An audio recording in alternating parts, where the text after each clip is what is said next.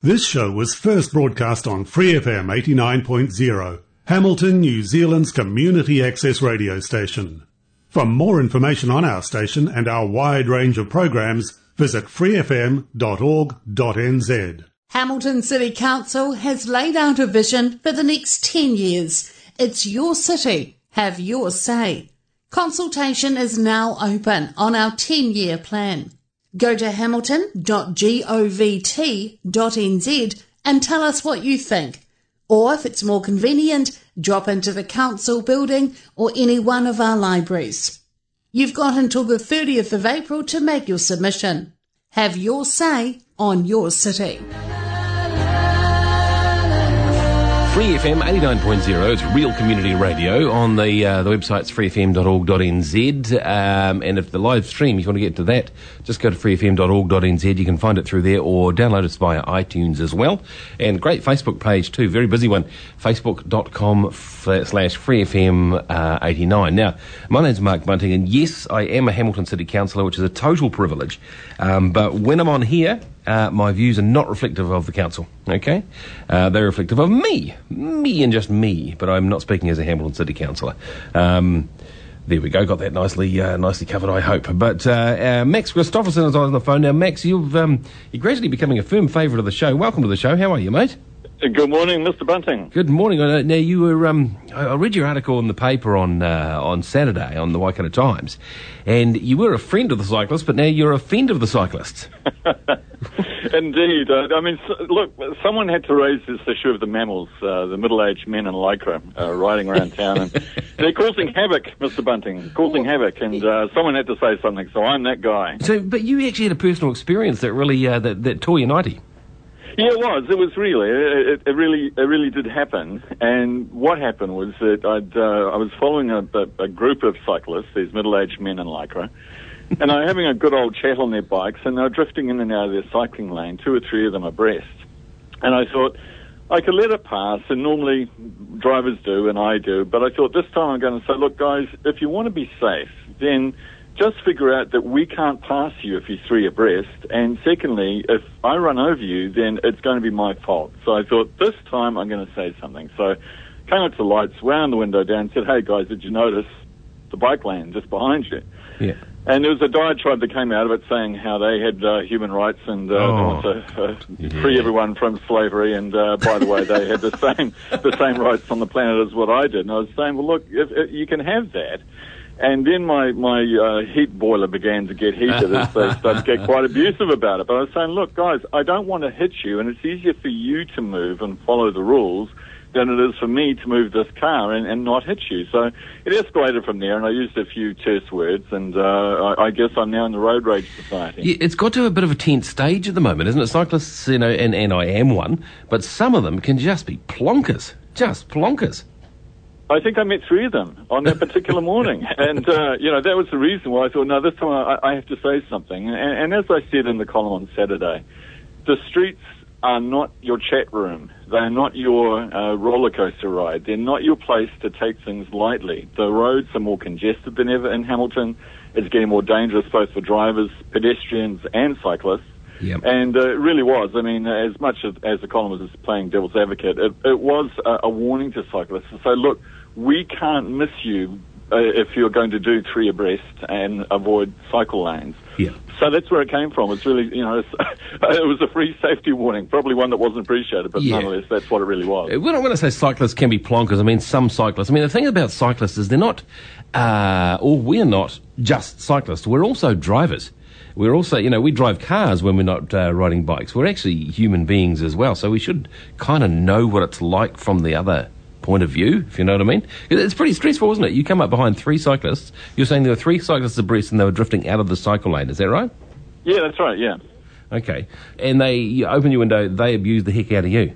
Well, it went both ways. I think I Oh. abused the heck out of it Ah, as well. Here we go. Here we go. Now it's coming So- out. Okay. Here we go. Yeah, look, you know, look, confession is good for the soul, and yes, I used a few, I used a few terse words. But Yeah. look, can I divert a little bit away from that particular scenario? Because a gentleman I know by the name of Mark Bunting gave me a go on his electric bike. Oh yes. And uh, the damn thing was a revelation. I loved it. And uh, I now want to be one of those people that are abused by car drivers because I love the bike so much. You it won't was a lot of fun. The cars can't Yeah, tell, us, tell us a bit more about that experience on your electric bike. Mate, they can't keep up with you. That's the thing. The, the, the crazy thing about electric bikes is that they go just about, well, in fact, in congestion, they're much faster than cars. Much, much faster than cars. And, uh, and you can get in and out of traffic really easy. I think I'm perhaps different to your, your Matt. Well, for God's sakes, don't, if you ever catch me in Lycra, shoot me. I will not be doing that.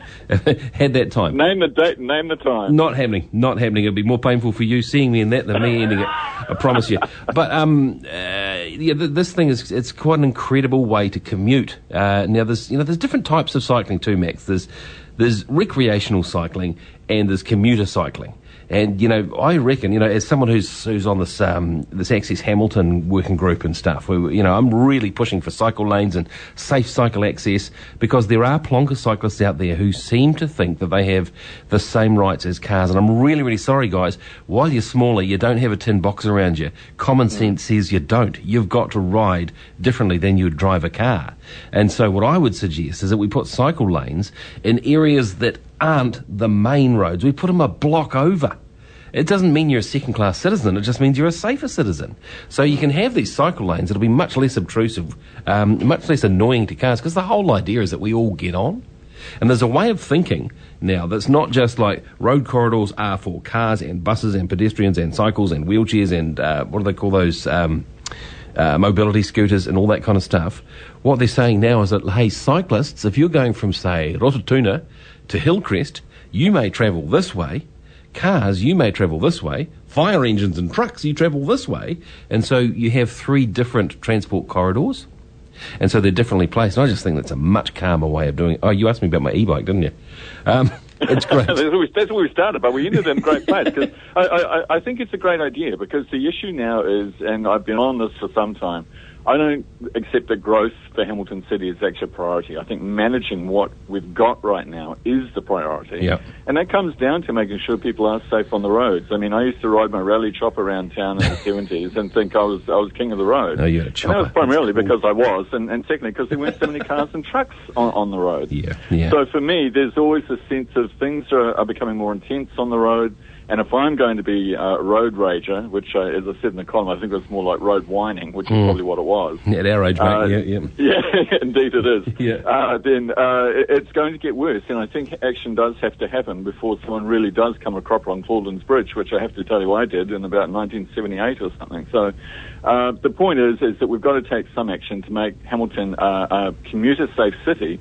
And I think your electric bike, those electric bikes, Yeah. are going to change the way people get to work. They and are, if mate, You can yeah. get some uh, a lot of electric bikes going, um, then because they are so amazing to ride, so much fun and quicker, they I think are going to be perhaps even more dangerous on the main streets when there's so much congestion going on. Well spotted. So well spotted. yeah, make make these cycleways and, and make it happen because Yeah. uh, I think uh, you know separate the danger zones out and uh, cyclists again. If you want drivers to be aware that you're there, then you are going to have to take st- uh, a step to make sure that you're playing by the rules. As I say, don't get into long chats side by side by side Yeah. because the big trucks are going to take you out and it's going to be your fault, not theirs. Yeah, chat at the coffee shop when you're grossing everybody out and you like her. Do that instead. The um, the e-bikes though, you you raise such a good point. The e-bikes are actually opening up a whole new market of cyclists. And I, I think of my daughter Daisy. You know, Daisy's the kind of kind of kid who will call sips if I ask her to walk upstairs. You know, she just doesn't. She's exercising Daisy. You know, for a while haven't been her thing. But I got her on the e-bike and she loves it. And all of a sudden she'll cycle places that she wouldn't have cycled before. The trouble is she's not very experienced on the thing and this thing goes almost to the speed of a, of a, of a moped. And it gets people like me onto bikes, biking to work because you get to work and you're not sweaty. Um, Yep. You can just uh, ride this thing, feel like you've done a cycle ride without the, the, the massive exercise quotient, as it were. Uh, so there's a whole new market. But the other thing too, Max, is even on the cycleways, these things are real fast, and you know we are, there's going to be a problem between cyclists and e-bikers sometime soon.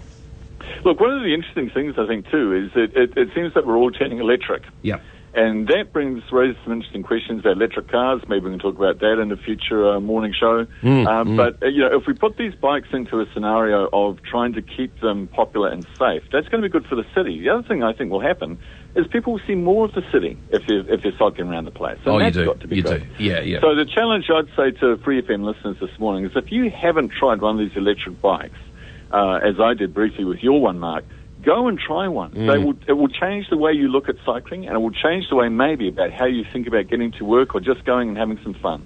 Mate, I tell you what, if I do one thing this term, it'll be getting Garry Mallett biking to work. The Uh, look, I, I tell you what, if you're going to do that, I'll buy him the lycra. I tell you what, if I get Garry Mallett biking to work, you wear the lycra. oh, you- you're on. I'll do it. I'll do it. We'll take photographs and turn people off for life. Good on you, pal. Max Christoffersen, thanks for being on Free FM. Always good. We'll talk to you next week, eh? Okay, It thanks. uh, Bye-bye. bye-bye. It's at 11, uh, the 11th of April. It's um, 13 minutes to 8, Free FM. This is from the uh, album of the week. It's Tash Sultana, Notions and Instrumentals. Track's called Synergy. Free FM. For more episodes of this community access radio show, please visit freefm.org.nz. Thanks to New Zealand On Air for making this podcast possible by funding the Access Internet Radio Project.